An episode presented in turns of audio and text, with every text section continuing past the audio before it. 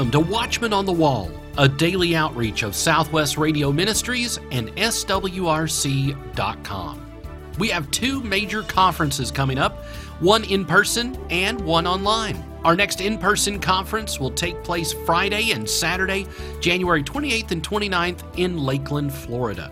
Registration is free. Visit S W R C dot com and click on Events at the top of the homepage. The Central Florida Prophecy Conference, January twenty-eighth and twenty-ninth in Lakeland, Florida. Register today by calling one eight hundred, six five two, one one four four or visit S W R C dot com. Our next online prophecy conference will take place February fourth through the twelfth, all online and on demand. For the complete list of speakers and topics for these and all of our upcoming conferences, visit the event page at our website, S W R C dot com.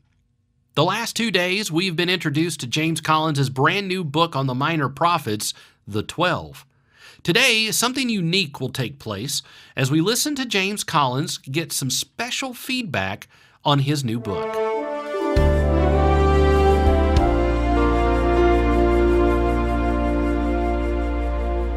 My latest book, The Twelve, was recently released by Beacon Street Press. Now, the book is actually a study of the twelve minor prophets of the Old Testament.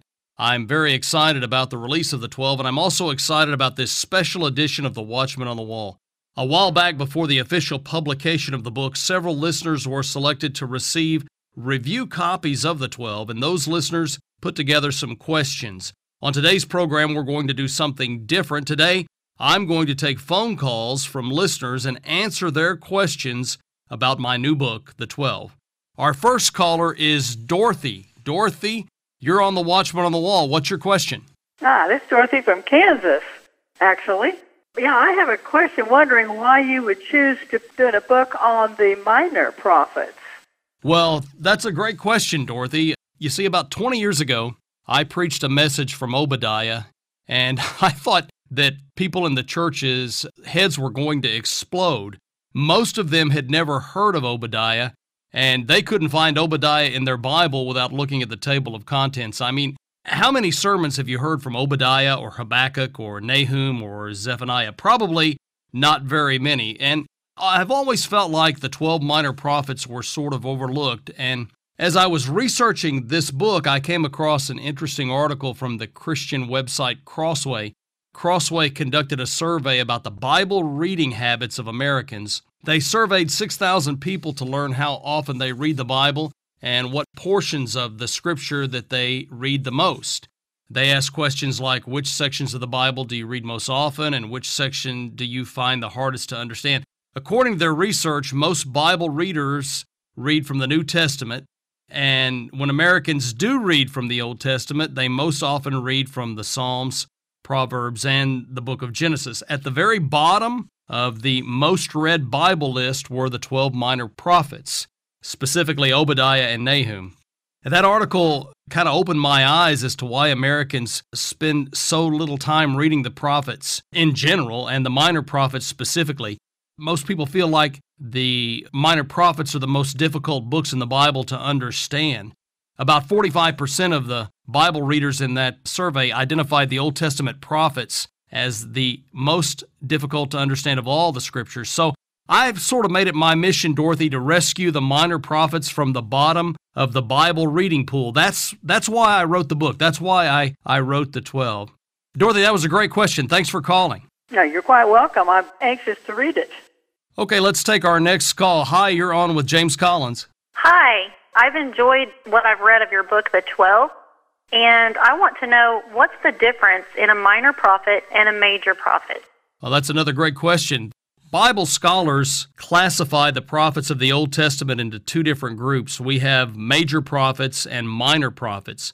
There are four major prophets. That's uh, Isaiah, Jeremiah, Ezekiel, and Daniel. The twelve minor prophets of the Old Testament are Hosea, Joel, Obadiah, Jonah, Micah, Nahum, Habakkuk, Zephaniah, Haggai, Zechariah, and Malachi. Now, the major prophets are called major because their prophecies are longer. The minor prophets are called minor because their prophecies are shorter. However, there are major messages contained in the writings of the minor prophets. I appreciate that question. Thanks so much for the call. Thank you. Okay, next on the line is Gloria from Texas. Hi, Gloria. You're on with James Collins. What's your question? Hi. Well, I have a question about Jonah. Okay. When Jonah was in the belly of the fish, did he die? Well, that is an excellent question. Yes, I believe that he did die, and I believe God raised him from the dead. Here's why. The Apostle Paul defined the gospel.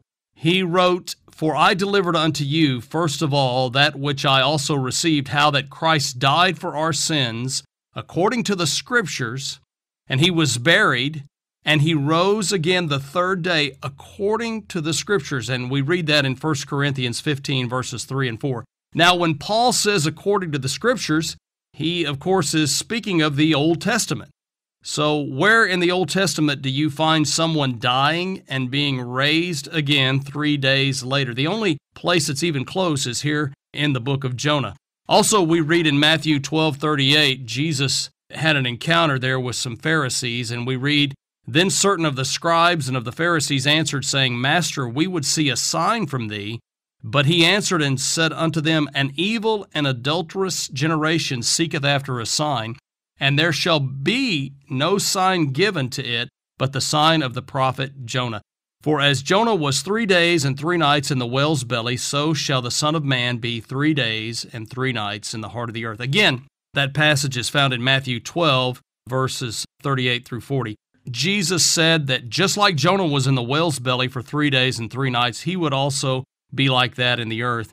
Jesus was dead when he was buried in the tomb, and I believe that Jonah also died in the belly of the fish, and three days later, God raised him from the dead. Great question, Gloria. Thanks so much for the call.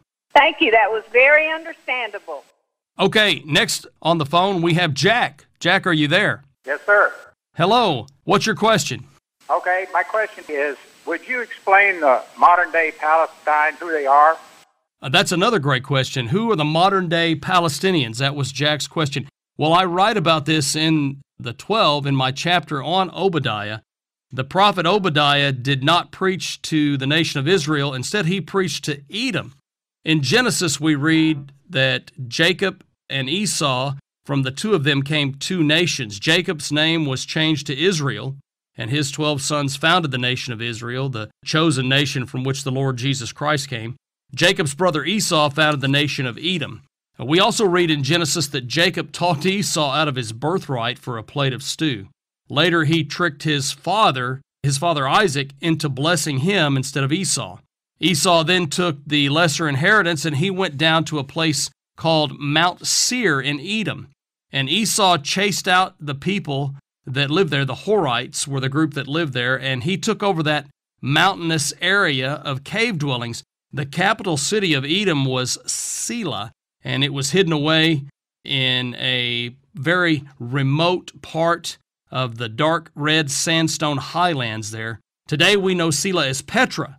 Petra is a tourist attraction in Jordan, and it was featured in that movie Indiana Jones and the Last Crusade. Anyway, there's been a long history of hate between Edom and Israel, but when the Babylonian Empire spread westward, Edom and Israel made a treaty to help each other. However, Edom refused to help Israel, and instead joined with the Babylonians to destroy Jerusalem and the temple.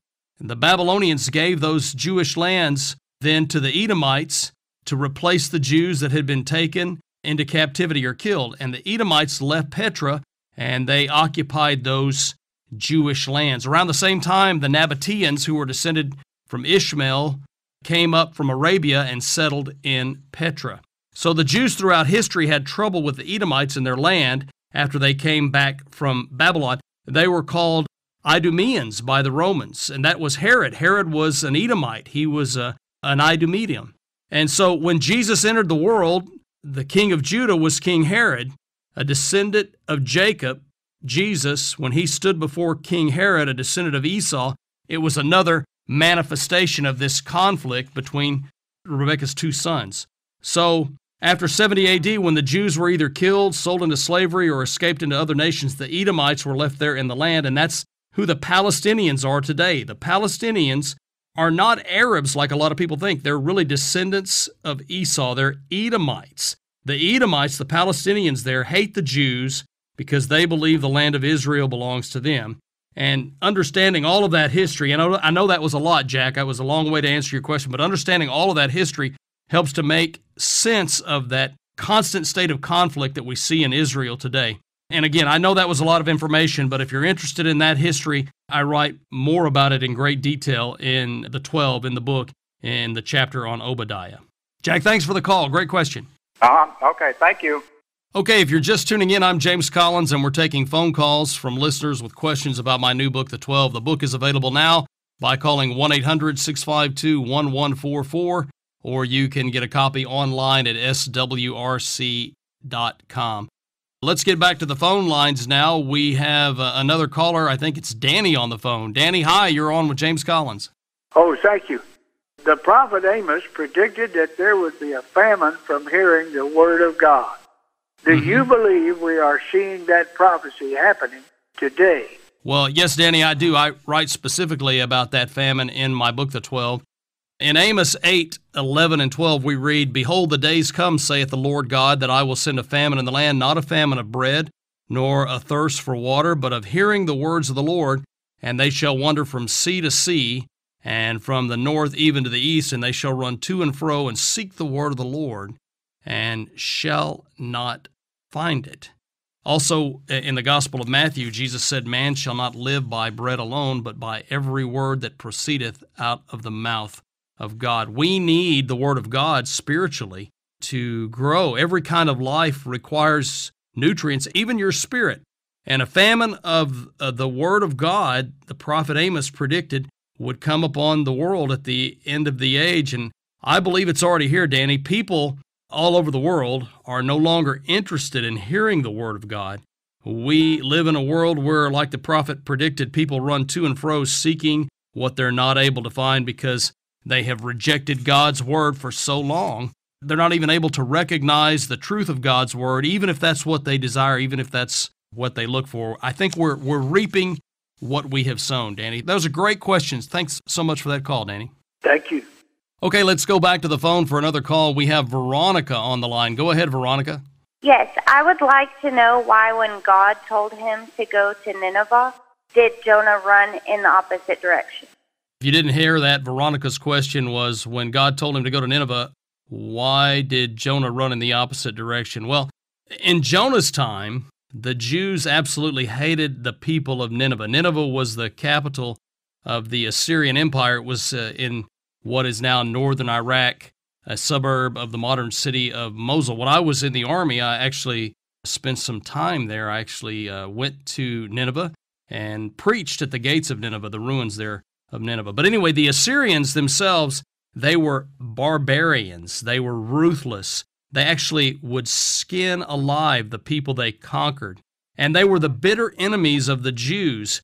And a kind of a state of war existed between the Jews and the Assyrians, and eventually the Assyrians conquered and took the Jews into captivity, the northern kingdom of Israel, in uh, seven twenty-two, seven twenty-one B C. Now, the city of Nineveh itself was huge. It was, it was massive, and it was a very pagan city. It was very famous for its worship of, of pagan gods. They worshipped the god Ishtar, uh, a fertility goddess. And it was about two thousand or so temples to many different false gods.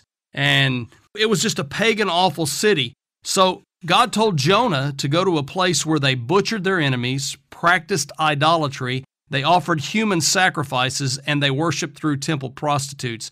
So in the eyes of a man of God like Jonah, a prophet, the Assyrians were just an abomination, and they, they were worthy of God's wrath, of God's destruction. So, Veronica, imagine for a moment if you, as a Christian, as a believer, had a neighbor who worshiped the devil, and that neighbor beat you up whenever you walked past, and that neighbor raped your daughter. Then imagine the Lord said to you that he's going to judge your neighbor for his wickedness, and he wants you to take the news to your neighbor. What would you do?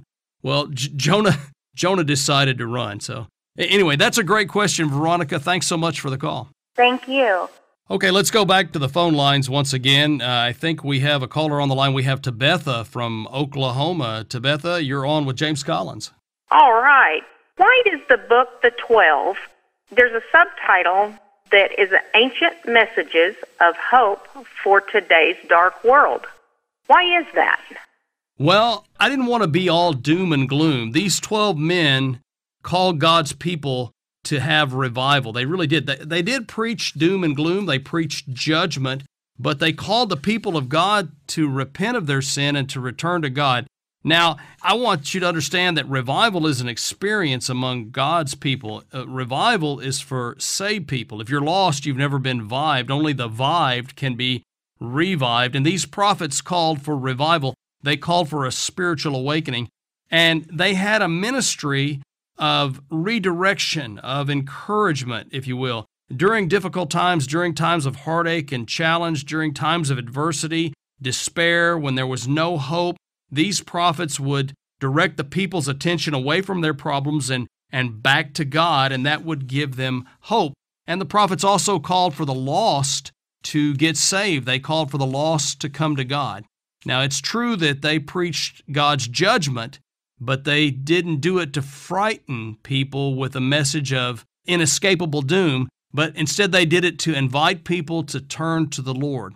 Even when they talked about all these terrible things that would happen to those who kept on in their evil ways, these twelve prophets had another purpose. It was to invite the lost to come to God for salvation. So that's why their messages are messages of hope, and we desperately need that hope today in this dark world that we live in. Thanks for the call, Tabitha. I appreciate the question. You bet. All right, let's go back to the phone lines again. We have Chris on the phone. Chris, you're on with James Collins on The Watchman on the Wall. What's your question today? Oh, thank you, James. My question is, how is the book of Micah like a courtroom drama? Chris's question was, how is the book of Micah like a courtroom drama? Well, I addressed that very thing in The Twelve. Micah chapter six is like a scene from one of those courtroom mystery shows, Perry Mason, Matlock, Law and Order, one of those types of programs. It's like a scene from a courtroom drama. The people are on trial, and the mountains are the witnesses. The mountains have stood for many years in silence, and in all those centuries, the mountains were witnesses to God working for His people. In fact, in Micah six two, we read, "Hear ye, O mountains, the Lord's controversy, and ye strong foundations of the earth. For the Lord hath a controversy with His people, and He will plead with Israel." So Micah made God's case against His people like a lawyer in court. At this time, God's people had turned away from the Lord. They had acted like there was no God. They forgot all about Him. And you know, Chris, I wonder if God put America on trial today, would we also be found guilty of forgetting about God? It's a great question, Chris. Thanks thanks for the call. Thanks for calling in today. Thank you, James. Well, we're all out of time for today's program. I'm James Collins, and we've been taking phone calls from our listeners with questions about my new book, The Twelve. It's all about the twelve minor prophets of the Old Testament. The book is available right now by calling one eight hundred, six five two, one one four four. That toll-free number, once again, one eight hundred, six five two, one one four four. Or you can get a copy online at S W R C dot com. That's S W R C dot com. Thanks again to all our callers. Thanks to my engineer, Marvin, for handling all the calls today. And thanks for joining us on this episode of The Watchman on the Wall.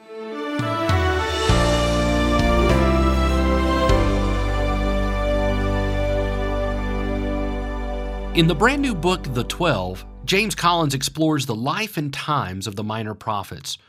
James considers the circumstances under which each prophet labored, the issues he confronted, what his message meant for the people of his day, and how that message applies to those of us living in these last days. Get the twelve book and our twenty twenty-two prophecy calendar, which is based on The Twelve, for a gift of twenty dollars or more when you call toll-free one eight hundred, six five two, one one four four.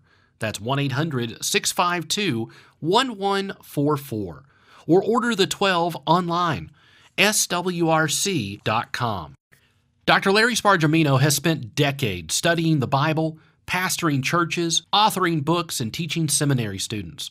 He brings that knowledge and insight to us with a segment we call Ask Pastor Larry. If you have a Bible question, email askpastorlarry at S W R C dot com. That's askpastorlarry at S W R C dot com. Pastor Larry, with everything going on in the world, is God in control?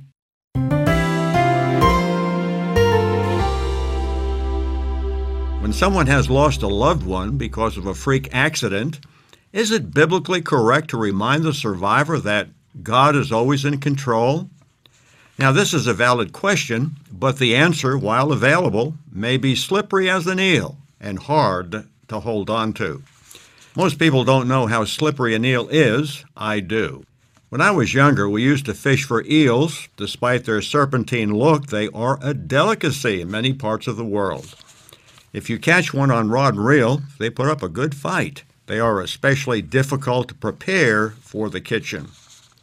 The answer to the question, is God always in control, involves many deep issues, ranging from the sovereignty of God, the freedom and guilt of man, and the role of man in history. This is, however, a valid question, so let's look at it a little more closely. When a family is wiped out in a landslide or a flood, do you tell the grieving members God is always in control? In Job chapter one, verses thirteen through nineteen, Job received one item of bad news after another. It's hard to imagine how any human could receive such bad news and still keep his sanity. A band of Sabaeans came and murdered Job's servants. Then fire from the sky came and decimated Job's flocks. After that, a marauding band of Chaldeans came and took Job's very expensive camels. And while the previous messenger had hardly finished his report to Job, another came and said, "Thy sons and thy daughters were eating and drinking wine in their eldest brother's house, and behold, there came a great wind from the wilderness and smote the four corners of the house, and it fell upon the young men, and they are dead." Now, if you were Job's friend, would you have said to him, "Job, God is always in control"? Well, Job's wife thought she had good advice for Job. She said, "Job, curse God and die." While I was preparing to make my first trip to Pakistan, my contact there called one Saturday morning. He was sobbing and overwhelmed with grief. He told me that Muslim militants had attacked a nearby Christian colony and had set the whole colony on fire. My contact asked if I were still coming. I said, "Yes, I'm coming, and when I get there, I want to meet with the survivors of the tragedy." When I arrived, one of the men in the village, whose whole family had been killed, had a homemade video that he wanted me to take and share with our listeners. On the video were the partially burned bodies of his family and his darling eight-year-old daughter, whose face was horribly charred and burned. Now, should I have told him, "God is always in control"? Would that have been appropriate? And furthermore, was it true? King Herod lied and wanted to know where the new king of Israel was. He said he wanted to come and worship him. But an angel came to Joseph and said, "Get out of here. Go to Egypt. Herod wants to murder the baby." Matthew two, verse sixteen tells us, "Then Herod, when he saw that he was mocked of the wise men, was exceeding wroth, and sent forth and slew all the children that were in Bethlehem and all the coast thereof from two years old and under, according to the time when he had diligently inquired of the wise men." Now, the Bible doesn't tell us the details, but were all those little children strangled, their necks broken, their throats slashed, maybe something even worse? We're not told, but the mothers were devastated. Matthew two, verse eighteen says this, "In Ramah was there a voice heard, lamentation and weeping and great mourning, Rachel weeping for her children, and would not be comforted because they are not." Should those weeping mothers have been reminded God is always in control? So the question is, is God always in control? Only if his perfect will is always done. Obviously, he permits much to occur that is not in accord with his perfect will. God's activities and workings in the affairs of men are more mysterious and nuanced than most people are willing to admit. In the Lord's Prayer, Jesus taught us to pray, "Thy kingdom come, Thy will be done in earth as it is in heaven. If God is in control, and God's will is always being done on earth as it is in heaven, why would Jesus tell us to pray this prayer? As we read the Bible, we see, for example, that men resist the Holy Spirit. We find, as we do in Isaiah sixty-five twelve, that people choose to do things that displease God. In Matthew twenty-three, Jesus weeps over Jerusalem. His will was to bring blessing upon the people, but they refused God's will. Does that mean that God has no power? No, it means that God has granted mortals freedom and decision. Man did not take that from God. God granted that privilege to man. God demonstrates his lordship and sovereignty not only in what he directly wills, but also in what he has determined not to will. Is God always in control? He sure is, but not in the way that many people mean when they say God is always in control.